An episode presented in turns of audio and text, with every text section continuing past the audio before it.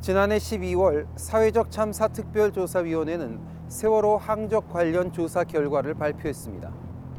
사참위법 개정으로 활동 시한이 1년 반 연장된 뒤 내놓은 첫 번째 조사 결과였습니다. 핵심 내용은 참사 당일 해양수산부 상황실에 표시됐던 세월호 항적이 오후 4시 이전과 이후로 서로 달랐다는 것이었는데요. 만약 사실이라면 일각에서 제기돼 왔던 정부의 세월호 항적 조작 의혹에 힘이 실릴 수 있는 중대 사안이었습니다. 하지만 뉴스타파의 취재 결과는 전혀 달랐습니다. 세월호 참사 당일 급박했던 해양수산부 상황실을 취재한 방송 영상입니다. 오전 10시 5분쯤 촬영된 선박 모니터링 시스템 화면. 남동쪽으로 내려오다가 급격히 북쪽으로 꺾인 붉은색 항적이 표시돼 있습니다. 여객선 세월호라는 꼬리표가 달려 있습니다. 이번엔 오후 4시 이후 촬영된 해수부 상황실 모습. 리포팅하는 기자의 뒤쪽 대형 모니터에 세월호 항적이 표출돼 있습니다. 앞선 항적과 거의 비슷해 보입니다. 하지만 사참위가 이 두 항적을 해도 위에 함께 표시해 봤더니 차이가 있었습니다. 오후 4시 이전 항적이 전체적으로 북쪽에 표시돼 있었고 항로의 형태도 달랐습니다.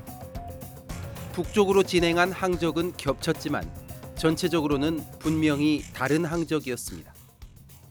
4시 이전에 표출된 항적은 빨간색으로 가서 사실은 항적상 겹치는 부분이 위로 올라갈 때 약간 겹치고 나머지는 전혀 다른 상황의 항적이 지금 노출이 돼 있는 겁니다. 그래서 어, 4시 이전의 항적과 4시 이후의 항적이 서로 다르다.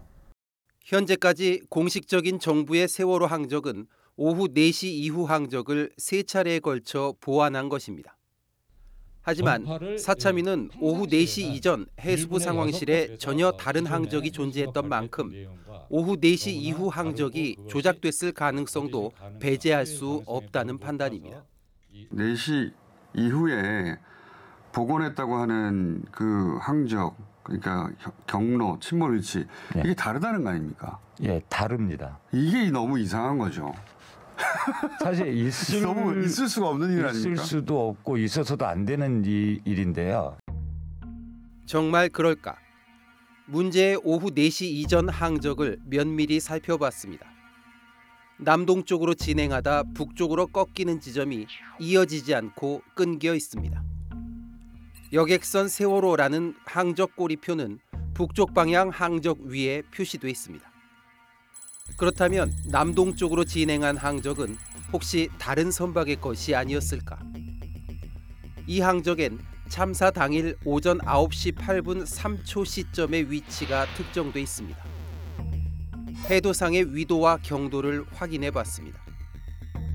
그리고 참사 당일 맹골수로 인근 모든 선박들의 항적 정보와 비교해 봤습니다. 그랬더니 9시 8분 6초에 거의 같은 위치에 있던 선박이 확인됩니다. 당시 세월호에 가장 처음 접근한 두라 에이스호였습니다. 이에 따라 두라 에이스호의 전체 항적 정보를 해도에 표시해 봤습니다. 그리고 사참위가 문제 삼은 오후 4시 이전 남동쪽 진행 항적과 비교해 봤습니다. 오전 9시 19분 이후 항적을 제외하면 두 항적이 완전히 일치했습니다. 그리고 북쪽으로 꺾여 올라간 항적은 9시 30분 이후 실제 세월호의 항적이었습니다. 그러니까 오후 4시 이전 해수부 상황실에 표시됐던 항적은 전체가 세월호의 것이 아니라 두라에이스호 항적 일부와 세월호 항적 일부가 하나의 화면에 함께 나타나 있던 것이었습니다. 결국 오후 4시 이전과 이후 서로 다른 세월호 항적이 존재했었다는 사참위 발표는 완벽한 오류로 확인된 겁니다. 해수부도 최근 이 같은 상황을 파악한 뒤 사참위에 해명 자료를 제출하고 청와대에도 보고한 것으로 확인됐습니다. 그러나 해수부는 오후 4시 이전 상황실 모니터에 이런 항적이 표시된 경위에 대해선 당시 근무자 가운데 누구도 기억하지 못하고 있는 상태라고 밝혔습니다. 상황실 모니터에 두라이스호와 세월호 항적을 함께 표출시킨 해수부가 의혹의 빌미를 제공한 측면은 있습니다. 그러나 국가조사기구인 사참위가 이를 제대로 확인하지 못하고 잘못된 조사 결과를 대대적으로 발표한 건 더 큰 문제입니다. 뉴스타파는 사참위의 취재 결과를 전하고 입장을 물었습니다. 사참위는 해당 내용에 대한 조사가 진행 중이어서 구체적인 답변과 근거를 밝히기 어렵다고 전해왔습니다. 예, 오후 4시 이전 항적에 대한 사참위의 부실 번 조사는 또 다른. 판단 오류로 이어졌습니다. 참사 당일 정부 통합전산센터에 세월호 항적이 제대로 저장되지 않은 이유에 관한 조사 결과도 사실과 동떨어진 것이었습니다. 많이 알려진 것처럼 참사 직후 해수부는 세월호의 항적을 여러 차례에 걸쳐 보완해 발표했습니다. 참사 당일 오후 4시에 목포 VTS 데이터로 3분 36초 구간이 빠져 있는 첫 항적이 나왔습니다. 닷새 뒤 흑산도 기지국 저장 데이터를 확보해 32개 항적을 보완했습니다. 다시 닷새 뒤 진도 VTS 데이터로 11개 항적이 추가 보완됐습니다. 해수부는 참사 당일 오후 4시에야 1차 항적을 확보했던 이유를 정부 통합전산센터 서버에 항적이 제대로 저장되지 않았기 때문이라고 2014년 국회 국정조사에서 답변했던 바 있습니다. 4월 16일 날 03시 37분부터 09시 30분까지 저희가 사고 세월호 사고가 죽으면서 저희가 항적을 어, 저희가 조사를 해보니 지나온 100길 항적에 대해서 어, DB가 저장이 좀 지정이 어, 진행이 됐습니다. 그래서 저희가 긴급하게 그 위탁 운영업체라끔 복구를 하게 해서 그날 16시경에 일단 복구를 어, 복원을 다 했습니다. 하지만 사참위는 이 답변이 거짓말이었다고 발표했습니다. 오후 4시 이전 해수부 상황실에 세월호 항적이 표시돼 있었기 때문에 통합전산센터 서버에도 항적이 저장된 상태였어야 한다고 판단한 겁니다. 오후 4시 이전까지는 데이터가 서버에 없기 때문에 어느 배든 항적을 뽑아낼 수 없는 겁니다. 그런데 유독 세월호는 항적이 아무런 이상 없이 뽑혀 나왔다는 겁니다. 일단 신뢰하기가 어려운 부분인 거죠.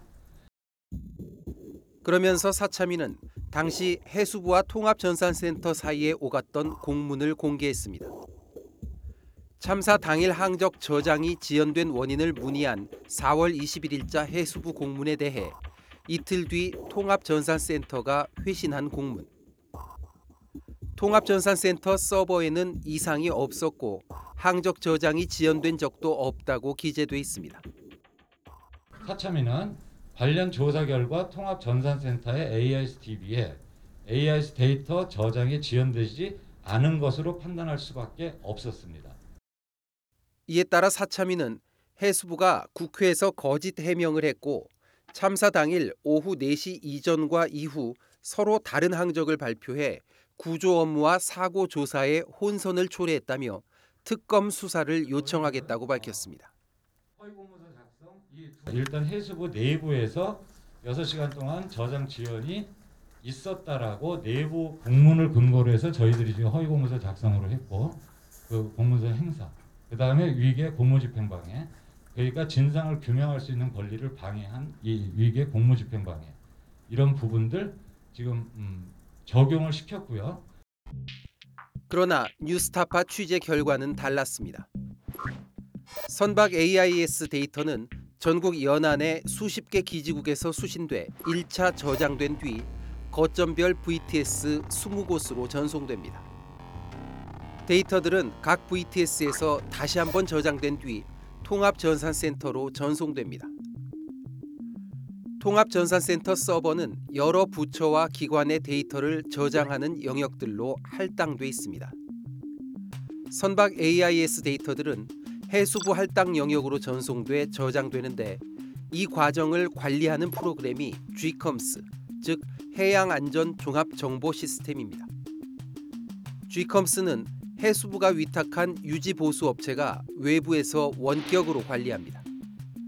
그런데 세월호 참사 2주 전 이 업체가 GICOMS 네트워크 관리 작업 도중 게이트웨이 IP 두 개 가운데 한 개의 값을 잘못 입력해 놨습니다. 이 때문에 참사 당일 오전 3시 반부터 9시 반까지의 항적들이 네트워크 상에서 대거 유실됐고 불과 5%만 정상적으로 수신돼 저장됐습니다. 그러니까 당시 통합전산센터 서버는 이상 없이 가동되고 있었지만 해수부 할당 영역의 네트워크 설정 오류 때문에 세월호를 포함한 대다수 항적들이 제대로 수신되지 못했던 겁니다. 따라서 당시 항적이 제대로 저장되지 않았다는 해수부의 설명도 서버 이상은 없었다는 통합전산센터의 설명도 모두 사실이었던 겁니다. 통전은 하드웨어 쪽이고 우리는 그 하드웨어를 이용한 그 소프트웨어 개념으로 접근해서 있는 거고 현재도 그렇고 그 당시에도 그 하드웨어 쪽에서 소프트웨어의 상황을 인시할 수 있었던 것은 아닌 거로 알고 있습니다. 결국 세월호 항적이 두 개 있었다는 사참위의 이번 발표 역시 터무니없는 주장으로 드러났습니다. 최근 수사 결과를 발표한 세월호 특수단도 이 의혹을 검토 가치가 없다며 사실상 일축했습니다. 당초 제기된 의혹이 물리적으로 성립되기 불가능한 것으로 저희는 판단했습니다. 그런 연장선상에서 본다면은 사참위의 그런 발표를 저희가 구체적으로 검토하지는 않았지만 어, 그것이 사고 원인과 좀 관련되는 즉 실질적으로 검토 가치가 있는 부분이라고 판단하지는 않았습니다. 그럼에도 사참위는 특수단 발표 당일부터 세월호 항적 의혹에 대한 카드 뉴스까지 만들어 배포하기 시작했습니다. 세월호 참사의 진상을 밝혀내야 할 국가조사기구가 오히려 가짜 뉴스의 진원지가 되어가고 있다는 우려가 커지고 있습니다. 뉴스타파 김성수입니다.